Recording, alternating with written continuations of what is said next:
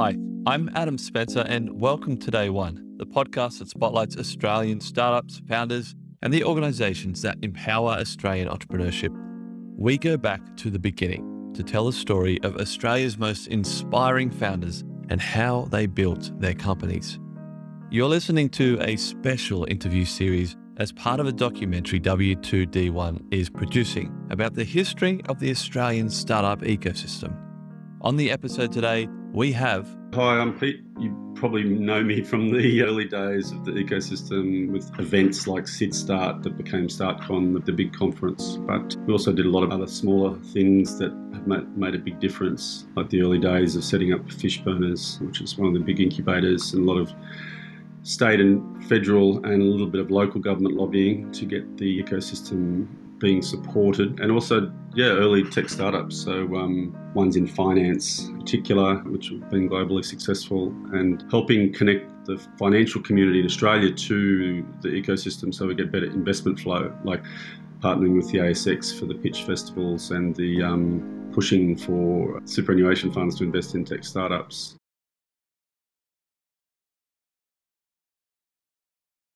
When did you first start? You were probably involved before it was really like quote unquote startup ecosystem, but when what was what year did you first get involved? I got an Apple II computer and started programming and built a pharmacy system for my dad, which was spectacularly bad. And I think the staff actively resented the boss's son tinkering in the middle of their workplace. A great lesson in customer user experience and customer engagement. But there was a little community around then called the Apple User Group. So 40, 40 years ago. And we you know, did computer science at UTS, which has proven to be a great decision because I think UTS has been one of the bedrock institutions for the ecosystem. Pro- probably actually spectacularly unsuccessful in, in engaging because of the sort of competing nature of the different schools. But once that sort of cross school, that innovation at the intersection thing gets worked out, all of the universities have been very successful. I think, I think Sydney Uni's incubator program run by James Alexander was one of the best from the university's point of view. But these days it's probably you know, maybe Murray Murray Hurps at, at UTS and the groundwork we did with Marianne Williams before that. So yeah, I think one of the great lessons for me is that universities have a role, a really important role to play, but it's probably not as great as um, they realise, and they're probably not as well structured as they realise to grab it. And that's where the independent accelerators and you know mentoring groups and angel investors and the co-working spaces, all those other elements have been so important. And then once people see that, oh, actually everyone's got something to contribute, then you can focus on being the, you know, the best connected ecosystem rather than the biggest or you know the most dominant institution. So um, yeah, it's, it's, a real people game. Can you tell me a little bit about that um, groundwork that you did with, with Mary Ann? What, what groundwork were you referring to? We're trying to get into the university a meaningful cultural change to grab innovation. And prior to that, we set up Fishburners. And I'm not going to name names of Fishburners because there's just too many people that contributed to it. But let, us just say, you know, there was probably six desks and we assembled them um, in, in that very early days. And I think I have to give a special credit to um, Pete Davison, Pete and I, you know, we both independently hit on the need for a, a physical space because I, I, did set up the events at the conferences, and there were some other good ones around at the time. Just after, I think Tech 23, which is still going strong now, and, and they um, really started to show the universities that this was not a fad. It's not a black art. You know, building a tech startup and a global enterprise very focused on the customer it's not a black art, it's actually a science, and it's getting more of a science every day. There's still wonderful human creativity, but the rules of entrepreneurship can be learnt. And the great accelerators like Y Combinator out of the US and Founder Institute, which I helped support and set up, big shout out to Benjamin Chong and all the other mentors.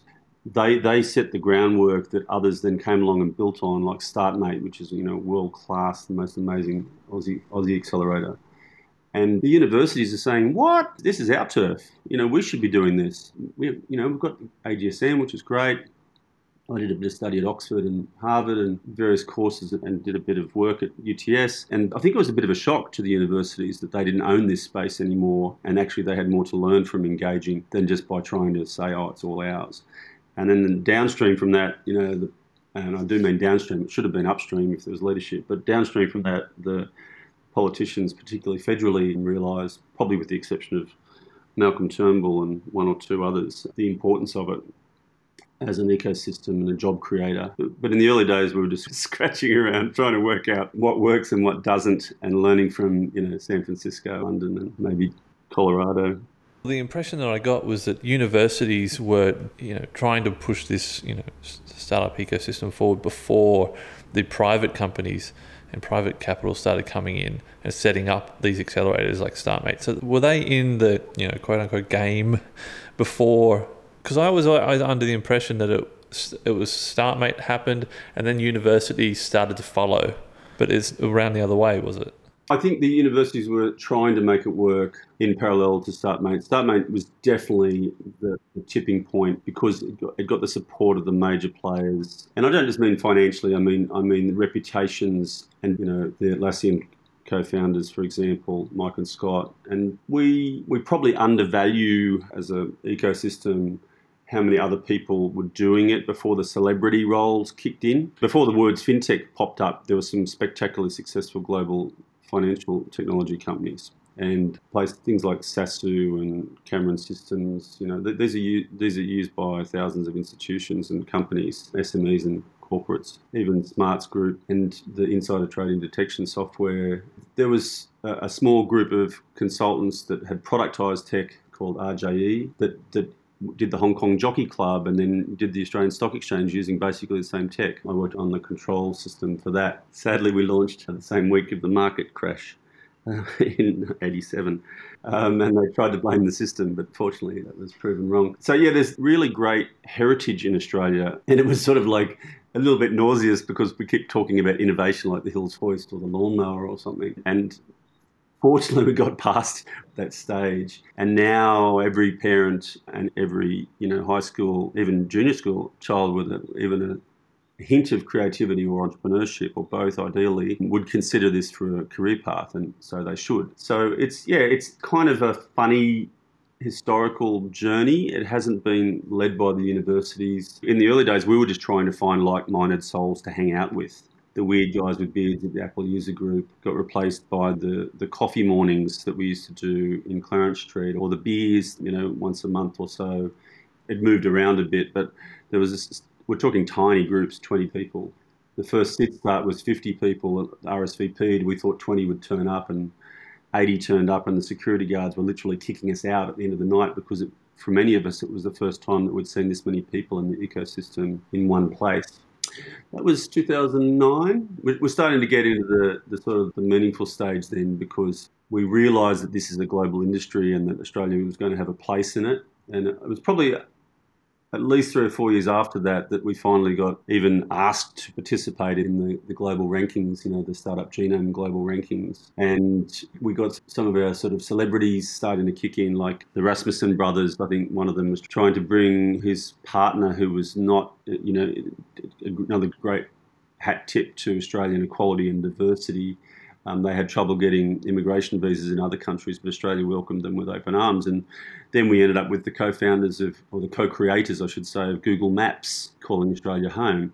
And it, and it's like I personally think that's as big as you know arguing with New Zealand about the pavlova. You know, it's, it's a formative moment in our history that ties back to our values and you know how we see ourselves. I keep getting called the alternatively the grandfather, which is not very attractive or The Godfather, which is also not very attractive.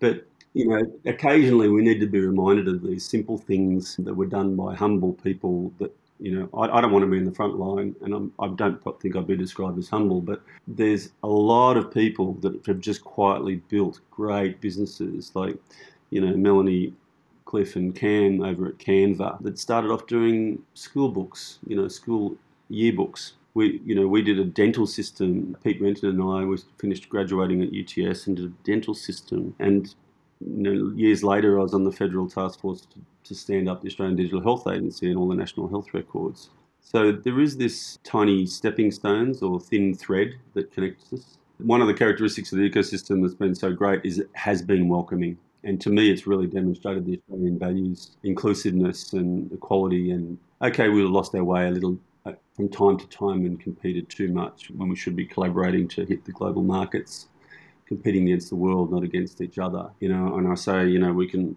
we can't be the biggest, but we can be the best connected. And it, it, it was role modelled by the Aussie Mafia, a, a, fun term used to describe the guys in the States mainly or international. And I, I flipped in and out of the country, so I, I'm wasn't firmly in that group, but I certainly connected to many of them. And it was international. It was Australian values being demonstrated, everything from wealth creation to social impact, and welcoming newcomers, whether at these coffee meetings or Fishburners.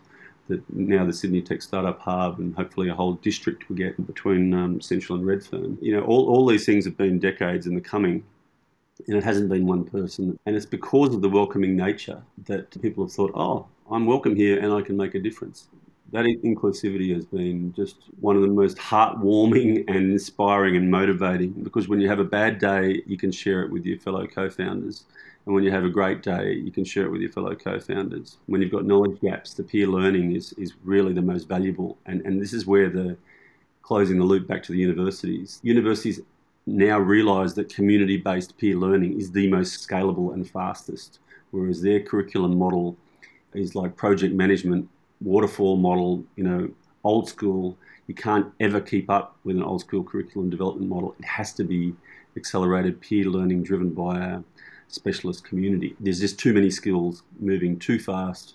The technology industry alone is just going too fast in too many directions. So I think we need to be grabbing grabbing this thing by the horns at a national level. And I don't just mean government handouts, I mean genuine involvement at the centre of the innovation for the country. Ric Richardson, who's a famous inventor and a good friend of mine, who invented the principles of software activation and patented that way before Microsoft and had a fam- famous $300 million lawsuit that he won eventually against Microsoft. And he and I and a bunch of other people have been collaborating on building a new Office of Innovation for Australia because it, it is one of our most potentially large competitive advantages. And, and once again, social impact and wealth creation, not just one or the other. And if we don't do it, we're already seeing the competition from other countries gradually whittle away at it as we slip down the rankings. But now at least we can see that it works and it's just waiting for people to wake up to it. You mentioned the, the Aussie Mafia. Now I know Mick Liubinskas was one of those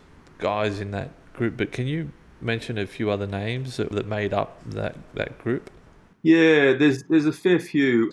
I think that the ones that have recently come to the fore are people like Niki Scevak because he formed a very good partnership with um, Mike Cannon-Brookes. But there's a lot of people that have got lower profile that I, I, I think made very strategic contributions, like Elias, if you've heard of him, and Bardia Hausman, who, who, who, built and exited. But there's a bunch of people that weren't ever formal members of that group, but are, were highly connected in and around it, and maybe didn't have the commercial chops or the business track record for you know raising funds or getting shipping product, but they had a spectacular impact on the community connectedness. You know, quiet quiet people like you know Sean Marshall who did some of the early legwork for SydStart, and they brought together these diverse groups or helped everyone bring the, together these diverse groups. You know, from like gaming and um, institutional finance software, uh, which is one of my large background points.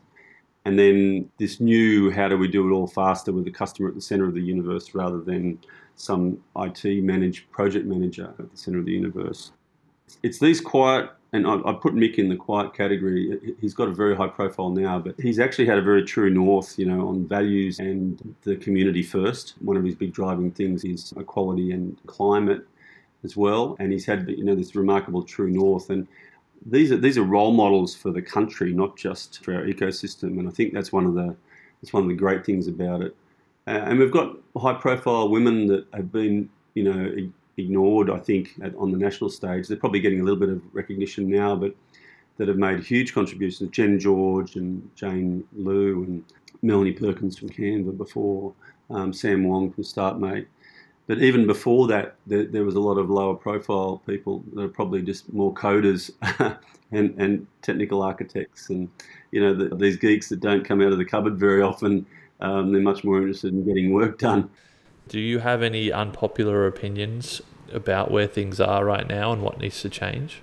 I, I think that you know probably we, we should be focusing on the big gaps. We're starting to make some progress on on you know superannuation being invested in tech startups, and you know Australia's been it's been an incredible success story, but largely because of resources. Imagine if we'd put some of our superannuation into Apple, Google, Facebook, Tesla in the early days, and we didn't. And imagine if we put some of that money into Atlassian, Canva, Safety Culture, you know, all the typical ones, but also the ones that you know that I led that we exited for, for in, just in the simple tens of millions rather than tens of billions businesses, and then spawned hundreds of those companies rather than what we're doing now. Two decades later, doing hundreds of companies potentially thousands of companies. We really should have been on that bandwagon much earlier and measuring ourselves against the progress we've made rather than measuring against the progress we should have made is actually what we should be doing now. We've just been thinking too small, too slow, too often. The best example I could give was the first time we spoke at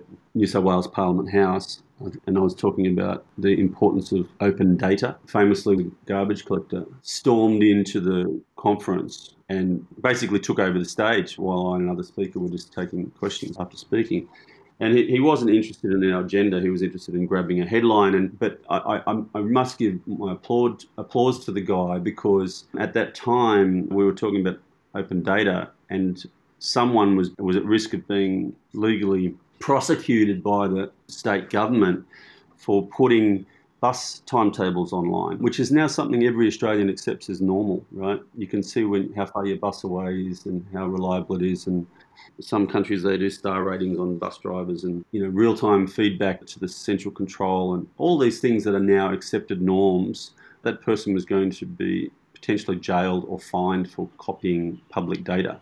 And Rees, to his credit, had the moral fortitude or good advisors enough to stand up and say, This is wrong. We shouldn't have been prosecuting this guy.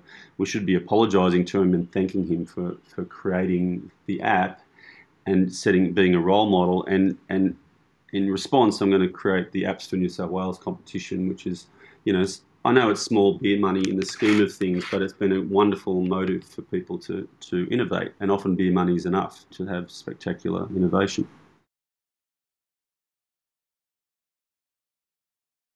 What are some of the biggest gaps that you see today?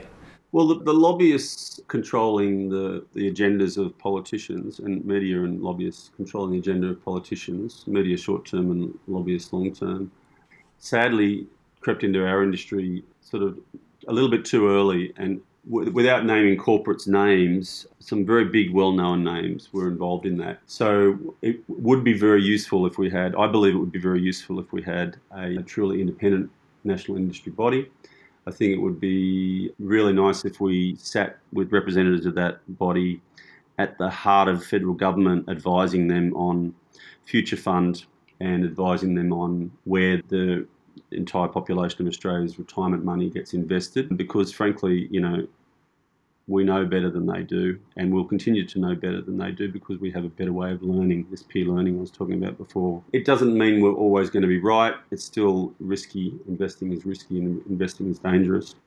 But you've got to take a balanced risk. And at the moment, we're sort of, you know, fractions of 1% going into real tech. And imagine if we'd just put you know, 10% into Apple, 10%, which is now the biggest tech company in the world, 10% into Google, 10% into Facebook, 10% into Tesla, it would actually kick Australia up from being sort of fourth or fifth to possibly even third in the world in fund administration. And the, the flow on effects of wealth creation, diversifying away from resources, and strategic soft power influence globally from it.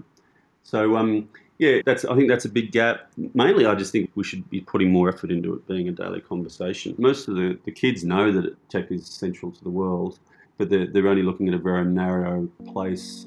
And as consumers of tech, like users of Facebook or users of Reddit um, or users of uh, TikTok, and rather than creators And if we don't create, we, are going to be doomed to consume other people's products. Encouraging and letting people experiment and giving them beer money to attempt an experiment, customer centric global startup experiment. And we're talking hundreds or thousands, not tens of thousands of dollars to do that. I think it should be mandatory for every student in every discipline almost because the cross discipline innovation at the intersection is just there's so many demonstrated examples. You know, if you ask was there an intersection between tech and mental health or tech and philosophy five years ago, people would say nope. Um, but now there's it's an entire category. Um, if you asked about, you know, non-government controlled finances in the crypto space, for example, or you know, data sharing with personal control like blockchain. These are now accepted global norms, and uh, less than a decade ago, they're unheard of. And I think we're just getting started. You know, there'll be stuff in genetics, there'll be stuff in the new wave. Well, it's not even new anymore, AI and machine learning that we just haven't even comprehended yet. So yeah, I think it needs to be much more mainstream, and it would be great for our diversity as a country in terms of income. Uh, it'd be great for our resilience, you know, if we do end up with this sort of global conflict going on. And it's also uh, a sort of a, an inspirational hope thing. It, it, it, aligns with our core values of being an optimistic country, an equal, inclusive, you know, optimistic country, not one that's head down, uh, ashamed and locked up in COVID, but one that's looking out to the world. Even though we're physically constrained, it doesn't mean we need to be mentally or electronically constrained and it's such a shining light for the world. You know, if you compare us as a democracy, a stable, long-term democracy with freedom of speech, against large parts of the world and making the internet dark and regulated and controlled. And the more we can use it, use this freedom and teach it, because it's not a black art anymore, the wealthier we'll be. But also, I think we'll be happier if we align it with our with our values and get the social impact that we know we can at scale for millions of people.